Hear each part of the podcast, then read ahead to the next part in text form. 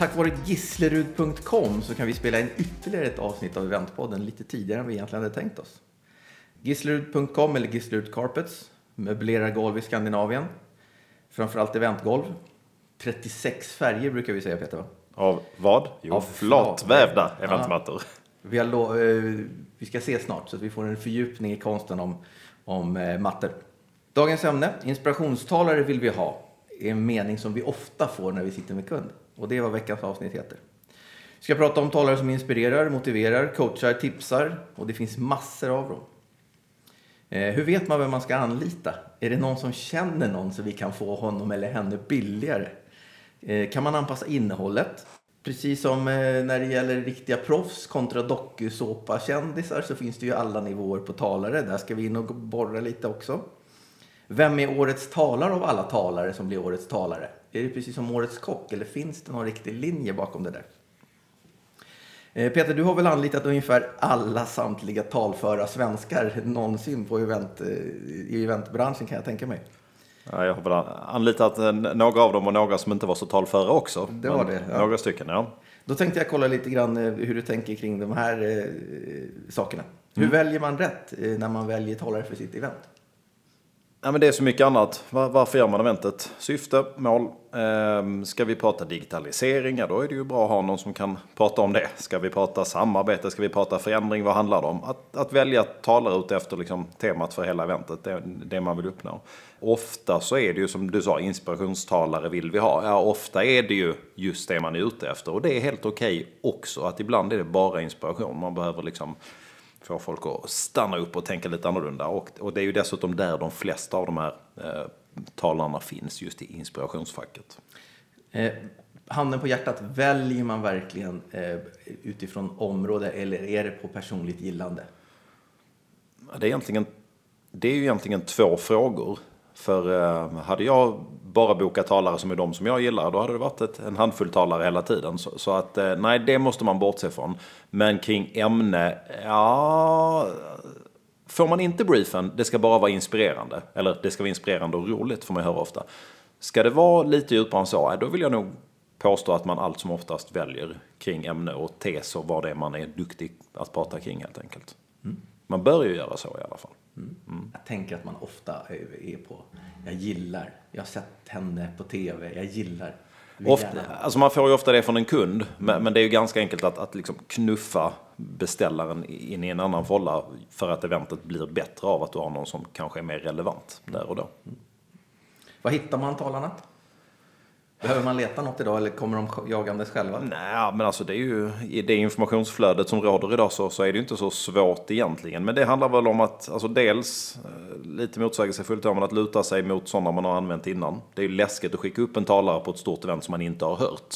Då brukar jag i alla fall vara väldigt tydlig med uppdragsgivaren att jag har inte hört den här människan men det, det ser bra ut på pappret och han eller hon har goda referenser. Eh, jag brukar använda kundnätverket själv emellanåt. Eh, alltså inte de här klassiska talarna utan man springer ju på otroligt mycket duktiga människor ute på företagen. Så man ju vet vilka som är bra estradörer och vilka som kan kommunicera smart och vilka som har en intressant story och med ganska nischad kompetens. Så att där kan man hitta dem. Eh, annars är det ju i ens eget nätverk och, och ofta, väldigt ofta via talarförmedlingar som ju inte gör något annat än att bara förmedla talare helt enkelt. Eh, talarförmedlingarna, eh, någon säger elakt att de är ju så jäkla dyra. Eh, är- de det? Du, jag vet att du tycker att de är, kanske inte är det. Nej, men alltså det, det, de har ju oförtjänt dåligt rykte. Om vi generaliserar för hela den, den delen av industrin. Man brukar prata om att de har väl en 20% påslag ungefär. Och jag är, jag är en av de få som tycker att det är okej. Ehm, för det handlar om att du köper deras kompetens också. Det handlar om att jag ringer och säger hej, jag vill ha någon som kan prata om röda jordgubbar från Polen. Ja, och så är det någon som vill ha 20 000, ja, då säljer de den människan för 24. Det är väl fullt rimligt tycker jag. Eh, Jag tycker också att det är en hederssak att ibland kan man ringa till, till sin kontakt på någon av talarförmedlarna och, och diskutera kring något, något ämne och vem ska vi hitta och så landar man i en person som man har själv anlitat direkt en massa gånger. Men då tycker i alla fall jag att det är en hederssak att man ändå bokar via förmedlingen. För att det är ju lite det, du köper deras tid och kompetens och då är det inte så farligt dyrt alla gånger. Sen vet jag att det är många talare som inte är helt nöjda med talarförmedlingarna men det får vi se om vi kan höra mer om sen idag eller om vi ska borra någon annan gång i. Eh, jag har en lite annan bild, men jag tar den kanske senare när vi kommer dit. Får vi se. Nej men gör det, få höra nu då. Varför? Du gillar inte dem? Eh, Jo, alltså, eh, jag har ingenting emot varken branschen eller talarförmedlingsgäng. Däremot så tänker jag kanske att, att eh, eh, det, är- det är lite för sällan som de överraskar mig med en talare som inte jag hade tänkt mig på det ämnet jag är inne på. Och där tycker jag kompetensen borde ligga. Det är, en, det är en annan historia. Det är, jag vet ju inte hur ofta man får förslag. Oavsett vilken brief man skickar så verkar det som att några är sådana här eh, universal eh, människor som kan allt. Oavsett vad vi ska prata om så kommer alltid den här människan som ju minsann blev årets talare förra året. Eh, och årets talare är ju för övrigt, det har ju alla varit för att det finns ju så många olika sådana tävlingar och kategorier. Så, så att ja, kanske en viss form av lättja där, men jag tycker ofta att, att de vi jobbar med träffar rätt. Även om vi är lite omständiga ibland så lyckas de ändå ofta lösa behovet. Vad, vad, vad tänker du att en talare ska kosta? Vad kostar en talare? Ja, alltså det, det är ju den gamla klassiska, hur långt är snöret som med artister och allt möjligt. Um, om, om man ska generalisera kan man säga att de som lever på att vara talare, någonstans mellan 30 och 60. Ska du ha en otroligt nischad talare, ska du ha den här som pratar om röda jordgubbar från Polen, kostar det förmodligen mycket mindre. För det är en människa som kanske har en, ett, en annan anledning att komma och tala, sälja in sina tjänster någonstans eller vad det månde vara. Sen finns det ju de som kostar vansinnigt mycket mer. Eh, ska du ha Fredrik Reinfeldt, då räcker inte 60. Eh, Men då köper du också lite hans star quality och liksom köper in dig på hans varumärke och sådär. Och sen finns det ju talare för miljoner. Eh, Vi var med och tog hit Bill Clinton för ett antal år sedan. Det kostar mycket pengar. Men det är kanske inget man gör så här tre gånger i veckan heller, å andra sidan. Nej. En sidofråga. Eh, Röda jordgubbar från Polen, har du semesterplaner? Eller, Nej, jag vet eller på inte. väg mot sommaren? Jag sitter och tittar på dig och så är det en röd sån här Pac-Man-gubbe bakom dig. Så det, jag vet, det var någon Freudian, jag vet inte. Ja, jag kom två gånger på raken så jag Ja, tänkte... är det var bara ett dåligt exempel. Men du är i alla fall. Ja. Mentalt. Eh, vi pratade lite om... Eh, talaren vill att vi ska prata om något specifikt ämne som vi tar fram eller prata om oss och vår organisation. Hur anpassningsbara delen, vad, vad tänker du kring den? Ska man ha den eller ska den inte vara där och är man duktig eller inte duktig? på? Alltså det saknas väl ofta en förståelse. Eh, oftast så kan man inte gå till en talare och säga liksom att hej, prata om vår organisation och vår strategi. Det, det vore väl festligt liksom. Eh, det finns ju talare som specialskriver allting och då, då kostar det därefter. Det säger sig själv, det tar ju mycket tid. Eh, då, då kan jag tycka generellt sett att det är bättre att ta in en riktigt duktig moderator som kan läsa in sig på företaget och som kan finnas med som ett stöd under liksom hela dagen eller dagarna eller kvällen eller vad det är för någonting. Eh, och så kanske ha en lite då, smalare eh, föreläsare istället. Man, man, man måste liksom förstå att de här föreläsningarna, det är lite som stand-up comedy. Det, det värsta du kan säga till en ståuppkomiker är, kan du dra några skämt? Utan de filar ju på sina liksom, föreställningar och drar ifrån och lägger till och det är liksom nyanser. Det är samma sak med föreläsarna. Det är ju en produkt som är utvecklad över tid och ibland uppdaterar man. Men det är små, små det är väldigt mycket så här timing-grejer och sånt och innehållsmässigt. Så att det är svårt att få dem att att eh, specialskriva. Sen kan man ibland väva in liksom ett varumärke eller något på ett, på ett lättsamt, charmigt sätt. Men man ska nog inte förvänta sig allt för mycket. Det blir sällan bra. Det blir sällan sådär superbra man, Mm. man tar. Eh, bra, pang på. Vi har en, en, en gäst eh, som är med oss idag såklart. Eh, en, en person som får folk att gråta när han pratar och får folk att, att, att få gåshud och, och sådär. Eh, du får inte nämna honom ännu, Mm. men du får nämna vilka är dina favorittalare. Jag tänker sig att den frågan skulle komma också. Ehm, Ska vi scrolla telefonboken igen? ja, nej, det här skulle jag nog kunna ta ur huvudet. Ehm, jag, har, jag har gjort en tj- tjuvanteckning också. Reinfeldt pratar vi om. Han är, han är jäkligt duktig. Han är en så sjukt bra retoriker. Eh, otroligt rolig. Det fattar man ju liksom aldrig när han var politiker. Politikerna är ju sällan det. Men han är otroligt rolig och plockar mycket humorpoäng när han föreläser. Eh, Alexander Bard är en annan som är extremt het nu. Allting som tangerar digitalisering är, är ju liksom jätteefterfrågat och han är också otroligt skicklig och smart och, och vass på alla sätt.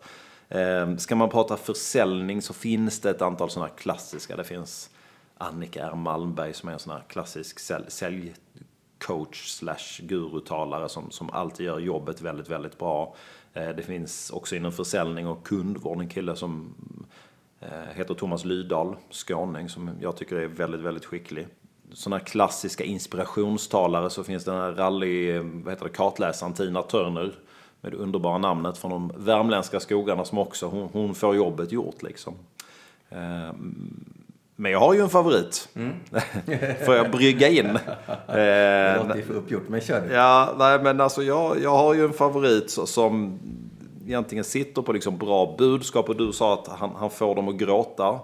Det är otroligt emotionella föreläsningar, det är också väldigt, väldigt roligt. Eh, och eh, väldigt, väldigt skicklig estradör. Och som av en händelse så sitter han här idag. Vi får väl säga varmt välkommen grundaren av Glada Hudik-teatern, Per Johansson. Tack! Trevligt att ha dig här. Vilken fin, eh, vilket fint intro jag fick. Jag blir smickrad. Helt spontant. Jätteroligt att ha det här. Tack. Eh, Ska vi börja med att bara försöka förstå vem, vem Per är? För den som förmodligen, eh, alla vet ju, men sä, sä- säg ändå. Ja, jag heter alltså Per Johansson, är grundare för Glada Hudik-teatern och jag började med den här teatergruppen väldigt tidigt, det är 21 år sedan, 96. Och då var jag en arbetslös kille i Hudiksvall som drömde om att bli fotbollsproffs. Eh, Jag brukar säga att jag gick i samma klass som Thomas Brolin på fotbollsgymnasiet och han hamnade i världslaget och jag hamnade på en vedbacke i Hudiksvall med utvecklingsstörda. Eh, och, och jag, vid den tidpunkten så skyllde jag allting på samhället. Att det var samhällets fel att inte jag fick jobb.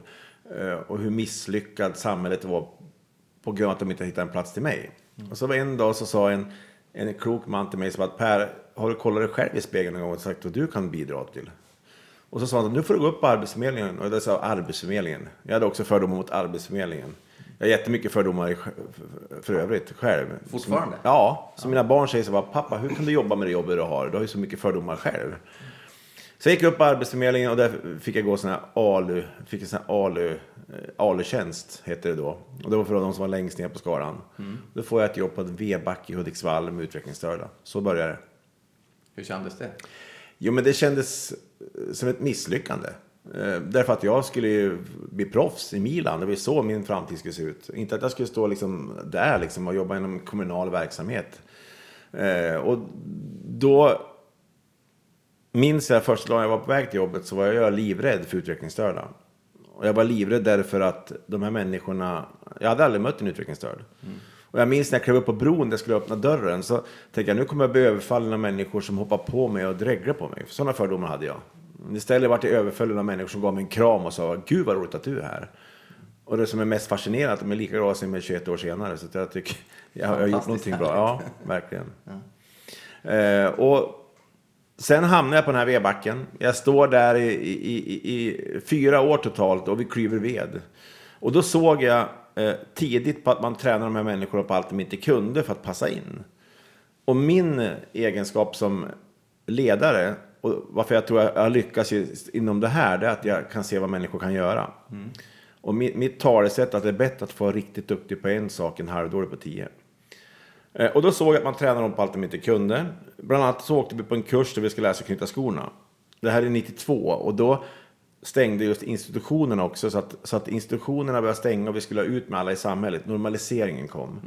Och då åkte vi på en kurs och jag kommer aldrig glömma den här kursen för vi åkte dit varje tisdag och där möttes vi av en sån här superpedagog. i- Hon hade plyschöverall på sig och såna här pandurörhängen. Och första 20 minuterna då var det teori skoknytning. Då satt hon med ett rep så här och tänkte genom, öglor och det skulle vara skon. Och ingen fattade någonting, inte jag heller. Och vi skulle klappa takt till en ramsa så här hur repet åkte och det skulle vara skor som hur, hur rosetten skulle gå ihop. Och hela gruppen kollade på mig och jag kollade ut genom fönstret och tänkte vad håller vi på med? Så efter tre gånger på den här kursen säger jag så här, nu, nu hoppar vi av för jag tycker att det här är kränkande. Varför är det viktigt att sig knyta skorna? Jag såg, de kommer aldrig kunna lära sig det här. Så på vägen hem åker jag in på en skoaffär i Hudiksvall och köpte jag skor med kardborreband till gänget. Då säger en kille så här, Per, är det över nu? ja, det är det. och och det, här, det här har följt mig så länge. Samtidigt som, som i alla politiska mål som jag läste så stod det att man ska hitta ett sätt att integrera de här människorna. Och det gör vi fortfarande när vi pratar om integration och mångfald. Vi, vi, vi är bra på att göra roll-ups. Vi skriver mycket saker i teorin och så åker vi och gör värdegrunder med företaget. Och så, så gör vi massa, det kommer massa ord. Men vad jag lärt mig, om man ska skapa en långbar och långsiktig värdegrund så måste man göra saker på riktigt.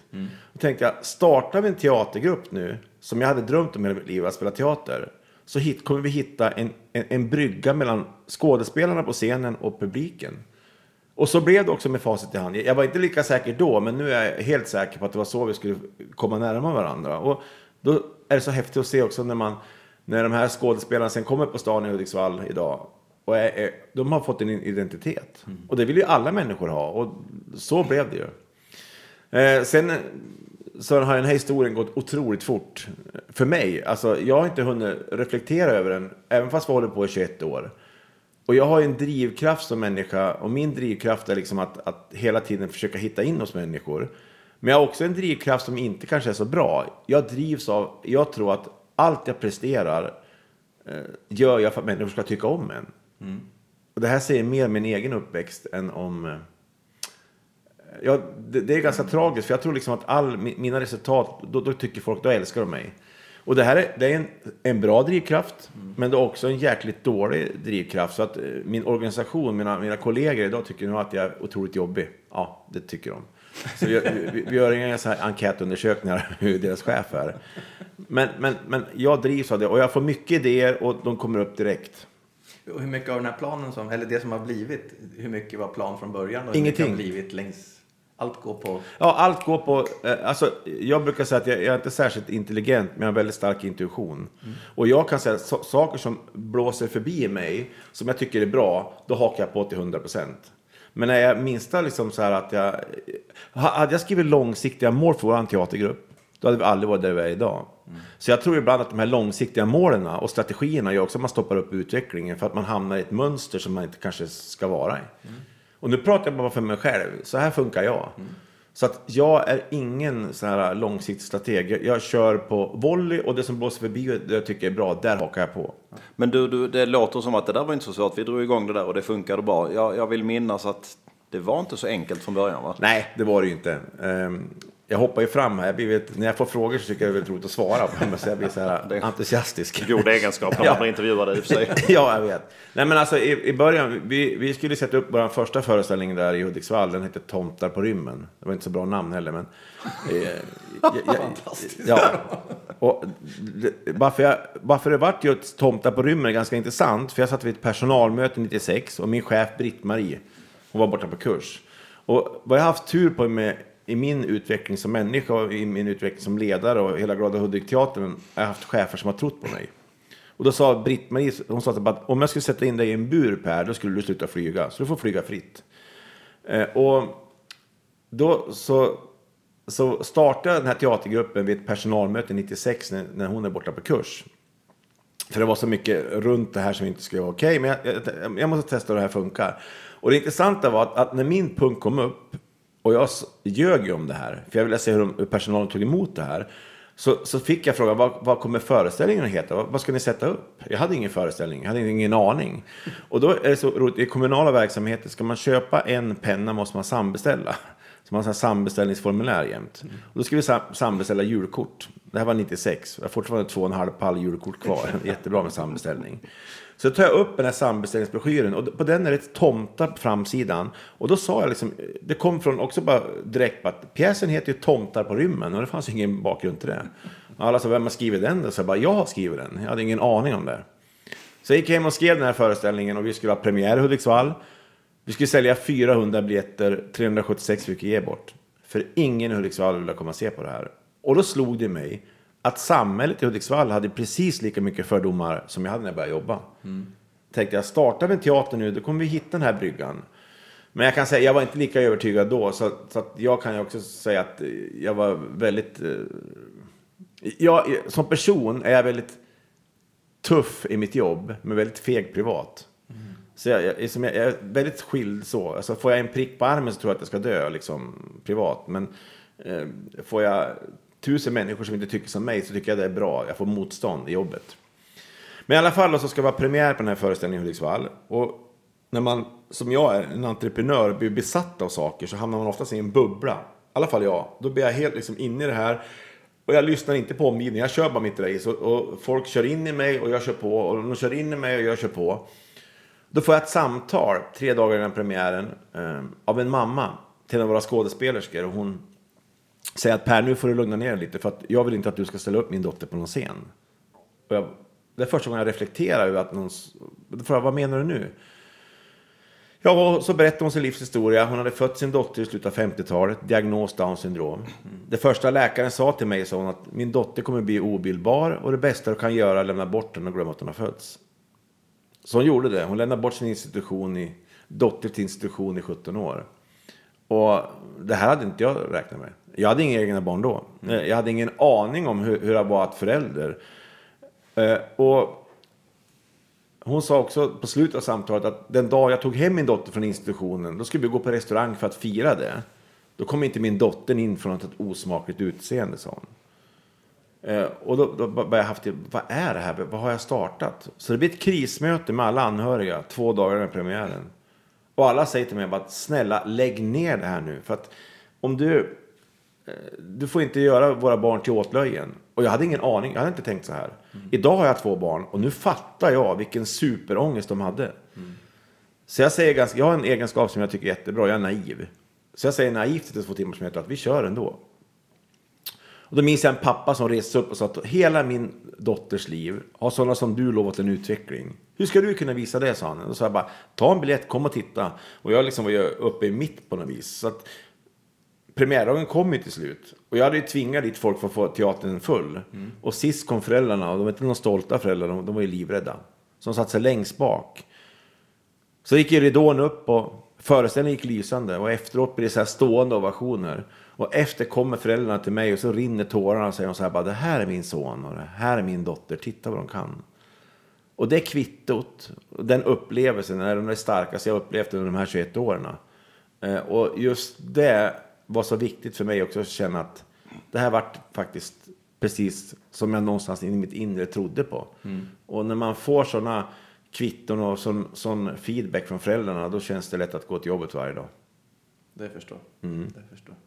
Men du och sen, sen dess har det varit fullt stöd från alla föräldrar eller? Ja, sen dess så, så ser vi ju runt om i landet, runt om i, i också liksom att föräldrar vill ju att deras barn ska vara med i Glada Hudik-teatern. För man, för man tror ju att man blir bättre människa med vår teatergrupp. Och det, det är lite farligt att, att tro det. det. Vi vill ju att människor ska utvecklas, att de tycker om att spela teater. Så att alla får inte vara med i Glada Hudik-teatern. Så är det. Eh, Jag fick en fråga från en journalist på Hudiksvalls tidning en gång. och Då sa hon så här på att jag har hört att alla inte får vara med i Glada Hudik-teatern. Då sa jag också, jag har också hört att alla inte får jobba på Hudiksvalls tidning. Så, jag. så alla utvecklingsstörda vill inte spela teater. Och jag vill också få fram med det att, att, att föra fram människor framåt så får man inte tycka synd om människor. Man måste tro på dem. Och sätta upp, liksom, att man ställer krav att man betyder någonting. Och när man betyder någonting i ett sammanhang, det är då det blir en framåtrörelse. Men jag blir, jag blir nyfiken här nu. Frågan måste ju låta sig ställas. Alla får inte vara med. Nej. Alla vill inte, det förstår jag. Men, men finns det folk som vill vara med som, som inte får? Ja, alltså vi är en, vi, om vi skulle ta emot alla som vill vara med, då skulle vi bli en ensemble på 2000 personer. Och, och det fungerar inte. Vi kan inte jobba med, med, med liksom eh, volym på det sättet, utan vi måste hjälpa andra kommuner att starta igång liknande verksamheter. Och det har ni Ja, gjort? vi håller på med det hela tiden. Och vi vill ju inte som, fylla bägaren, vi vill ju tända elden. Men liksom, i början då skulle alla vara med i Glada Hudik-teatern och då var det ingen utveckling för då skulle alla göra allt för att det ska bli rättvist och det tror inte jag på. Jag tror att man liksom ska få vara duktig på det man tycker om. Och skulle vi ta emot alla, liksom, det är som om jag skulle komma hit och bara, jag vill jobba här. Ja, nej, det finns ingen plats, men jag, jag vill det. Det skulle aldrig funka någonstans annars i samhället, så det här tycker jag är en intressant, ja, det, det är en intressant eh, diskussion. Och det känns som att du, du eh, testar och driver, testar gräns och driver på. Ja. Vad, nästa steg fortsatte ni med? Går du igång på att göra samma sak igen eller Nej. behöver du trigga det vidare? Jag måste trigga det vidare. Jag måste göra ny, nya saker. Och, och sen 96 har vi gjort otroligt mycket saker. Alltså vi har gjort 10 teaterproduktioner. Vi har nästan idag sålt över 500 000 biljetter totalt. Eh, vi har gjort två långfilmer. Vi har gjort fyra dokumentärfilmserier. Vi åker till Portugal varje år och har en- ett träningsläger för utvecklingsstörda från hela Sverige var ett skolprojekt som heter Barn inte med fördomar. Det var 20 000 barn med varje år. Vi, vi har varit med och skapat ICA-Jerry.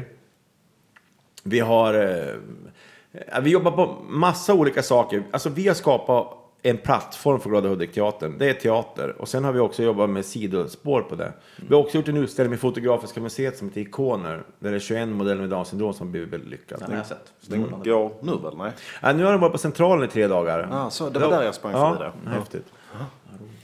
Kul. Och, och framåt, vad, vad finns det då? då? Ja, framåt är att vi, vi kommer fortsätta förvalta saker som vi har byggt upp som vi tycker fungerar bra. Just nu har vi avslutat en, en Sverigeturné med vår föreställning Trollkarl för nos. Eh, vi har avslutat ett år med 20 000 mellanstadieelever. Nu ska vi börja också jobba lite internationellt. Så vi ska till Makedonien, eh, Lettland och Litauen tillsammans med Svenska institutet. Att, att eh, inte dit med vår teatergrupp, med vår pedagogik. Ah, spännande. Häftigt. Mm. Ja, det är spännande. Jättespännande. Jag var i Makedonien, då hade eh, Hur många lingon finns i världen där premiär för sex månader sedan. Och det var en tidsresa för mig som har betytt o- också väldigt mycket med mina egna värderingar och sånt där. För att de, de ligger nästan 150 år bakom oss i sin syn. Är det så stor skillnad? Ja. Och där kan vi faktiskt göra väldigt, väldigt mycket. Fantastiskt. Mm. Jag tycker det är häftigt att ett, att ett land som Sverige kan exportera människovärde. Det tycker jag är en cool exportvara. Det håller jag med om. Bilar är all ära, men det, det, Ja. det, det finns en nivå till. Ja, verkligen. Får man, om vi hoppar på föreläsningsspåret lite grann. Hur, mycket, hur mycket föreläser du? Hur många Mm. Alltså, jag, jag får ofta den frågan, men jag räknar inte föreläsningarna. För att den dagen jag börjar räkna eh, föreläsningarna och liksom börja... Jag måste gå in i varje föreläsning som det vore den, som en VM-final varje gång. Jag måste ladda upp så. Men jag kanske gör mellan 50 och 100 per år. Eh, Och, och jag, jag måste... För mig är det viktigast att den här föreläsningen är precis som att det vore första gången jag höll den. Jag måste ha den liksom, touchen på det. Och, och jag går in så själv. Och självklart gör jag bättre och sämre föreläsningar. Så är det ju naturligtvis. Men jag, eh, jag försöker alltid göra det som det att det är en VM-final. Jag har otroligt höga krav på mig själv. Okej. Och du får ju otroligt höga betyg allt som oftast.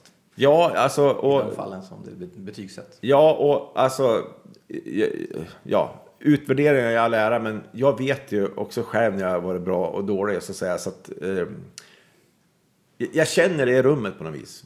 Jag, jag känner liksom, för mig är det att gå på känslan.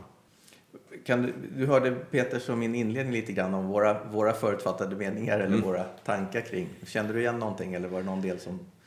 Nej, men alltså, det, det, det här är väldigt, det, det är en väldigt stor bransch. Så vad jag märker då så vill ju många människor tala, många vill bli föreläsare. Och skulle man liksom, många vill föreläsa om sin historia eller många vill föreläsa om, om eh, sin teori, hur man ska göra vissa saker. Men det viktigaste för mig är, alltså när jag sitter och lyssnar, jag har, jag har ju säkert en bokstavskombination, jag har ju säkert ADHD, jag har väldigt svårt att sitta still. Men jag går igång när jag hör föreläsare som har gjort saker. Som är hämtat, som är konkret från det verkliga livet. Då fångar de mig.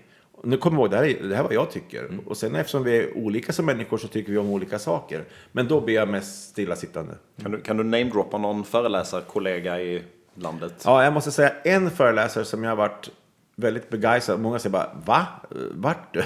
Jag, jag satt och lyssnade på Göran Persson en gång. Och han fångade mig i 45 minuter. Han är brutal. Ja, han har, han har en fantastisk retorik. Och jag älskar retorik. Men han har, han har någonting i det här så att jag satt som, en, ja, som ett litet barn och bara lyssnade. Annars jag, jag har svårt liksom att... Nej, men han, nej, han fångar mig. Ja.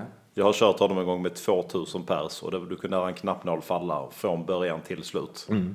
Helt, helt otroligt alltså. Han, han använde den där eh, här, härskartekniken positivt. Han kom in och sen ägde han rummet. Bam alltså. Ja, det var, var, ja, det är fantastiskt. De är ju generellt, politikerna är ju duktiga för de har ju en viss vana vid att stå och tala liksom. Så att, Ja. Och inte säga onödiga saker utan bara säga det som är viktigt. Nej, men också vänta in publiken, liksom, det här vänta in, liksom, det här retoriska, liksom, att, att det kommer, liksom, när det ska liksom, komma den här punchline, då, då kommer den. Så jag tycker att det var jättehäftigt att se. Och sen, sen finns det ju väldigt många duktiga talare, men det är just han som, som etsar sig kvar hos mig. Härligt. Vad- Hur uppdaterar du ditt eget material? Hur, hur ser du till att det känns fräscht? Alltså jag jobbar ju hela tiden med Glada Hudik-teatern och där uppdaterar jag mig hela tiden. Eh, och sen försöker jag också vara väldigt krass i min egen, från mitt eget liv liksom att, som att mina barn till exempel säger bara att pappa är bra. Då säger bara, pappa du jobbar i en verksamhet, du har, du har som slogan att du ska se andra för att lyfta dem. Så ibland glömmer du oss, säger de. Och det får man också... Tufft att ja, men ja, det är tufft. Och jag också inse att jag liksom inte är fulländad. Och det har jag aldrig trott heller. Men många tror att när man jobbar med, med människor som är utvecklingsstörda eller med handikappade så är man en fantastisk människa. Jag är långt ifrån fantastisk. Jag har jättemycket fel och brister. Men jag tror vågar man erkänna sina egna fel och brister så tror jag också liksom att när man pratar inför publik att, att man ska få känna igen sig. Liksom, att allt är inte fulländat. Väldigt lite, faktiskt. Ja. Vi var inne på vad, vad, vem som inspirerar dig, men finns det vissa ämnen som är mer spännande än andra som du, som du gärna lyssnar på? Eller? Nej, nej, alltså jag kan säga så här. eh, och Om man har gjort, liksom, som vi är inne på, att man säljer jordgubbar från Polen och har gjort en, massindustri av det och gjort det liksom väldigt häftigt eller gjort någonting. Då, då går jag igång. Det, måste, det får inte vara sådana här teoretiska, att man, man har en teoretisk åskådning. Nej, nej, nej. nej. Jag, jag, ihåg- ja, och det här kanske är väldigt, låter väldigt flott, men jag, för mitt sätt att tänka så måste det vara konkret. Jag måste kunna ta på det på något vis. Och man måste ha gjort det. Ja, man måste ha gjort det. Och så tycker jag det är intressant att följa en resa hur människor har tänkt liksom, när de har gjort saker. Jag tycker till exempel eh, Ingvar Kampras resa är otroligt intressant. Hur liksom han, eh, han startar det här möbelföretaget, ingen tror på. Han åker till ett annat land och börjar tillverka. Det är också Polen tror jag han åker till och börjar tillverka möbler. Det är ingen tror på en. Vem skulle ha gjort det liksom? Så här, och, Har det gått bra för honom eller? ja, hyfsat. Kan man säga. Ja, men det, det, jag tycker, jag tycker det är intressant när människor inte nöjer sig med ett nej. Och jag känner mig igen väl lite i det, fast i den här lilla mindre skalan. Att, att jag fick ju också liksom motstånd i början, men att man måste också ta ett steget utanför den här sedvanliga, traditionella. Och jag tror inte på liksom att man ska... Jag, jag tror till 100% på min intuition, jag litar bara på den. Så jag tror inte på massa referensgrupper och tycka till-grupper när man har en idé. Jag tror liksom att man ska gå på sin egen. Sin egen känsla. Ja, på sin egen känsla. Ja. Eh, Och det här med riskanalyser tror jag inte heller så mycket på. För att om jag gjort en riskanalys på Glada Hudik-teatern och inte startat än. Om jag hade vetat hur det var att starta eventbyrå så hade inte jag startat. så det finns, ja, det, jag kan, jag kan eh, förstå vad du letar efter. Nej, men jag, men jag är väldigt så att jag går och jag kan också vara ibland för snabb i mina beslut. Så att jag tar ett beslut och så bara, har jag tänkt efter det här nu då? Eh, Så jag har, jag har en, en grupp av fem människor som inte sitter i någon referensgrupp som jag kan ringa till ibland. Och bara kasta ur mig en idé och höra, liksom, är det här helt galet? Så att eh, jag har väl kanske, jag var lite snabb, men jag kanske har en referensgrupp av människor som inte sitter samlad, men de är så utspridda och har ingen aning om var de här idéerna kommer ifrån. Så att det, jag försöker alliera mig med människor som, som har varit med mig från början. Har, har de, de har inte kompetens om det området du är på. utan Nej. det är kloka personer i en mormor med gammal husmans kosttankar eller så. Mm. Så här kloka personer som, som känner mig också, men som också kan säga ifrån. Det behöver man ibland. Ja, absolut. Då tar vi och hoppar till eh, veckans blooper, tänker vi. Peter.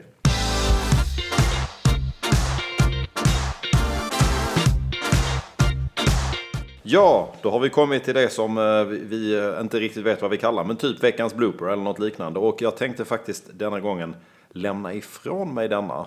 Eh, Per, jag vet att du har ju en underbar story. Det är inte riktigt, någon blooper, men det var en, en underbar episod när ni skulle till New York. Kan Ja. du inte dela den med oss? Jo, det är så att vi flyger till New York 2010. Eh, vi är 117 som åker dit och 117 som kommer tillbaka. Så väldigt nöjd med utfallet av den här resan.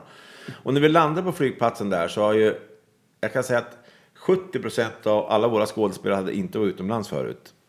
Och jag får en sån här panikkänsla, jag tänker på att vad händer nu om inte alla kommer igenom tullen? Får vi vända då? Liksom, hur gör man då? Får man sitta i karantän? Alltså hur blir det då? Så jag, så jag börjar få panik och börjar springa runt här. Så att när ni kommer till tullen där borta nu så måste ni säga att ni är turister. De kommer att fråga er vad ni gör här. Då ska ni säga att ni är turister. Och alla frågar varför då? Jo, gör bara det. Och så kommer vi till tullen och jämt när vi kommer till något ställe så kommer vi som en bisvärm. Det låter som, som en hel riksdag som kommer. Och när vi kommer fram till tullen, och jag, jag brukar oftast gå sist för jag samlar ihop gruppen. Då skriker den här killen som ska igenom först, då skriker han så här, Per Johansson, ska jag säga att jag var terrorist eller tourist, säger han. Eh, och det var så häftigt, det var så förlösande. För sen när alla kom igenom så gav de här eh, vakterna som står i tullen eh, där, de, de ser ganska Hårda. ja, hårda ut. Och jag har väldigt respekt för det. Men våra skådespelare gav dem en kram och tacka för att de komma in. Och så sjöng de Jungfru, Jungfruskär också runt där. Så det slutade med att alla de här vakterna som följde med oss ut. Liksom. Så att när vi kom ut i bussen, då var några vakter med fortfarande. Liksom alla gjorde high five och sånt där. Och det, det kändes ju så här också förlösande. Och sen när vi kom, kom liksom in till New York där och skulle äta vår första middag på Planet Hollywood. Eh, så fick alla jetlag samtidigt. Så alla började grina vid middagen. Och så Per, det här är den sämsta resa vi varit på. Då vi var där i ett par timmar bara. Men, men sen gick det bra. Det var, det var, men det var, det var också liksom en utflykt som ja, alla borde få vara med på. För att det var en galet häftig resa.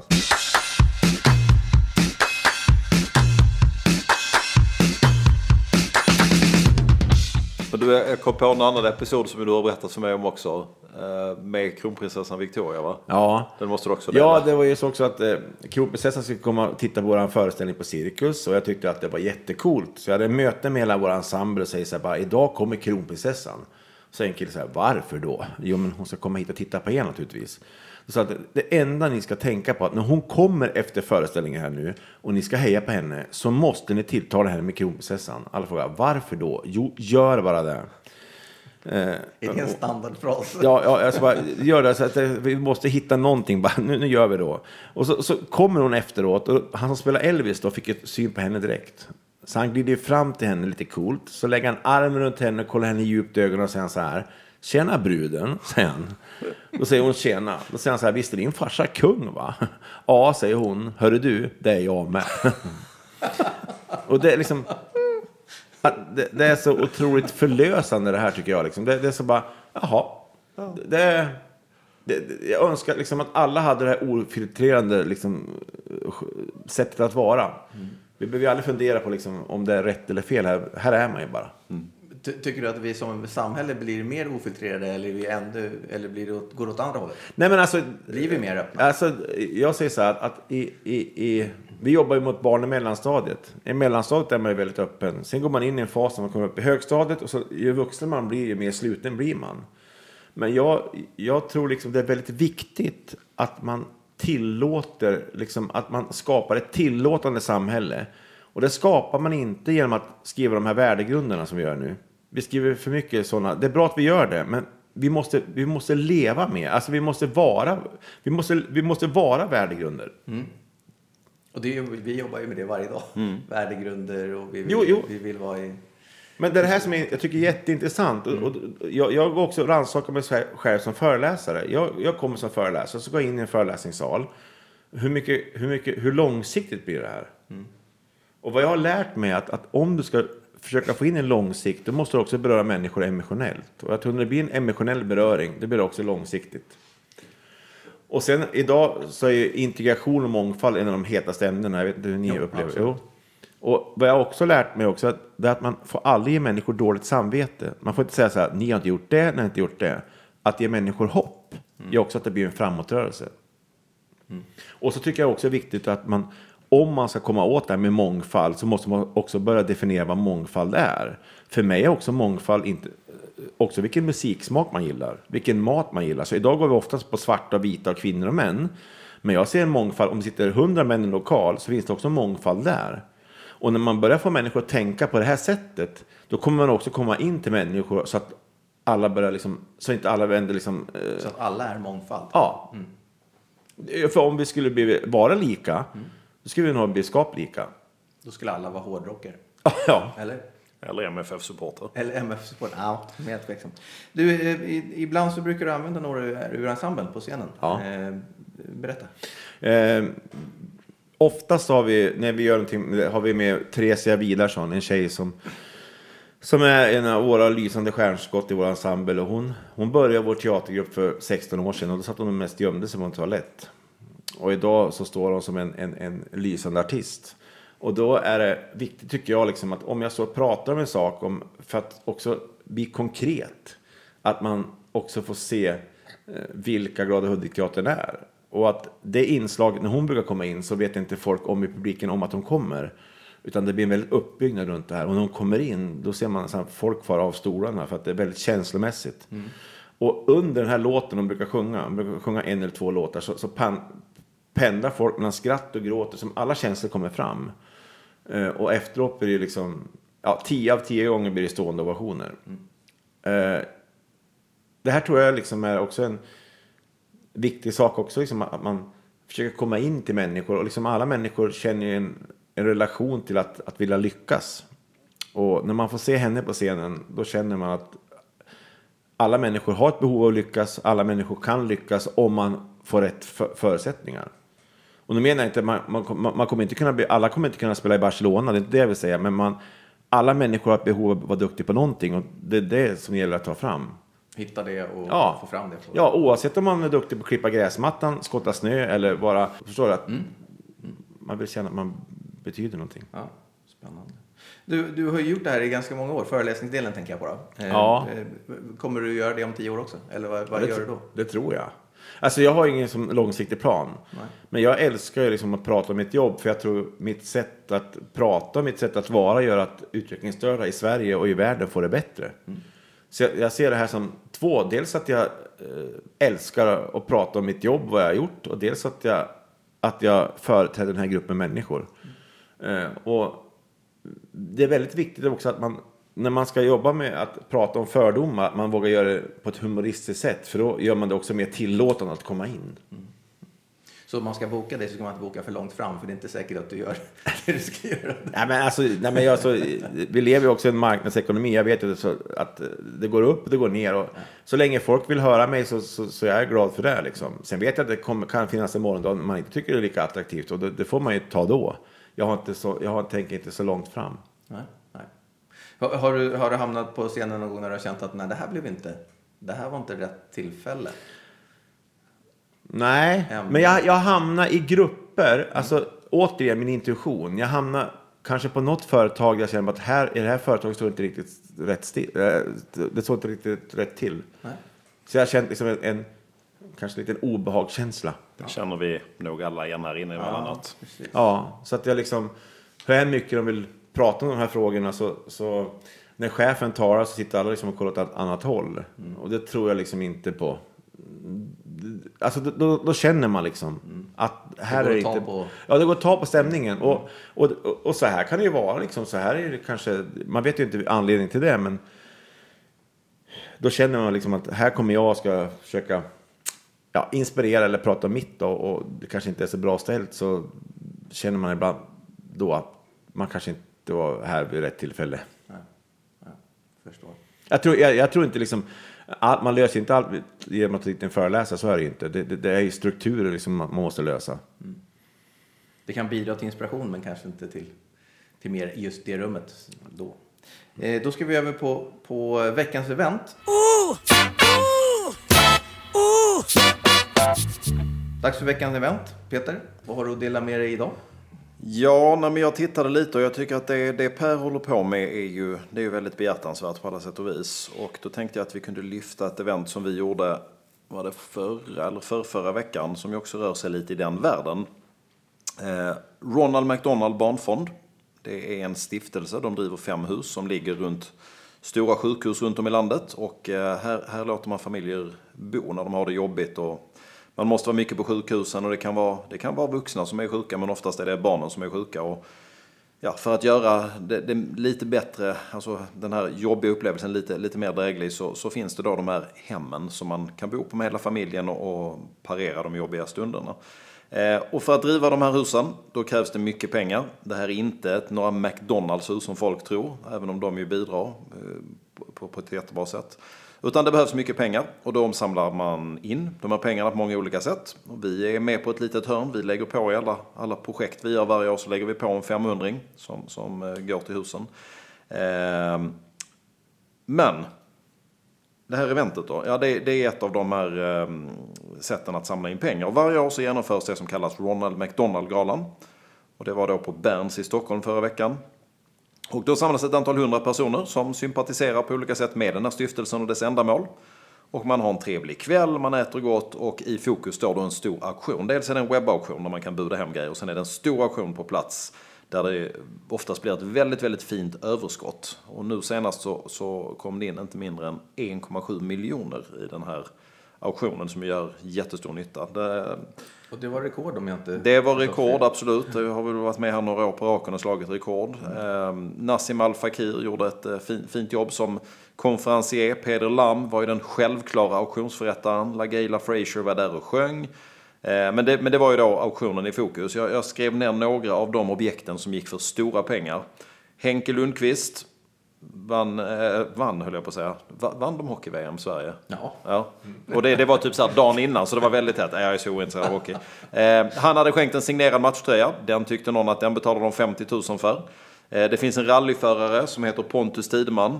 Och varför nu någon skulle vilja eh, åka bil med honom i de värmländska skogarna, det vet jag inte. Men någon ville det och betalade 95 000 för det. Eh, Johan Jureskog, kocken, bjöd in till en, en hel dag på hans nya landställe med, med honom och hans familj. 125 kakor rätt upp och ner. Biljetter till Guldbaggegalan, 55 000.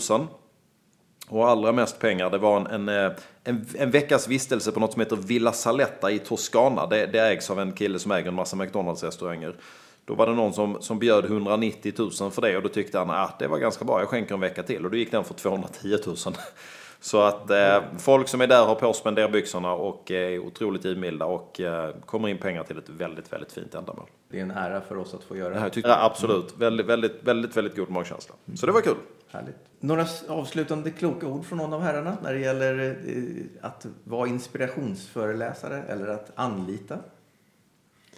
Ja, men, nej, men alltså, jag tror också här man ska gå på magkänslan som, som kund. Alltså, som, alltså man, sen vill ju kunden, som, som ni sa tidigare, man måste ju veta vad man får ungefär. Så man kan inte, som man gör ett stort event och skickar upp så vet man inte vad man får. Så, det, så ska man ju, tror jag, vara ute och lyssna på och, få, och gå på det där man känner det just där. För liksom idag så, så ser ju alla nästan pdf-er för talare lika ut. Ja, Att, ja. Så tror jag, liksom att, jag tror liksom att man ska vara ute och lyssna mycket. Och sen tror jag att man ska lita på de som, som, som, är, som, som ni som jobbar med det här och kan det här också. Så tror jag att man ska liksom lägga det hos er. För att jag tror att det är viktigt för att få eventet eh, så kärnfullt och framåtgående som möjligt. Så måste man också jobba med kunniga människor runt omkring. Det tror jag är jätteviktigt. vilket trevligt avslut. Ja, det låter väl klokt på många sätt. Då ber jag alla att hålla koll på eventpodden.se. Vi slår såklart ett slag för Theos podd om kreativa landsbygden. Eh, lyssna på den, ni som inte har gjort det. Janne Björgaard slö- slöjade ju lite eh, nya eh, planer för sin verksamhet och för Nine Yards förra gången vi sågs. Så lyssna på de avsnitt som ni inte har lyssnat på tidigare. Eh, alla som gillar eventbranschen, följ oss. Per, jättetack för att du ville vara med oss. Tack.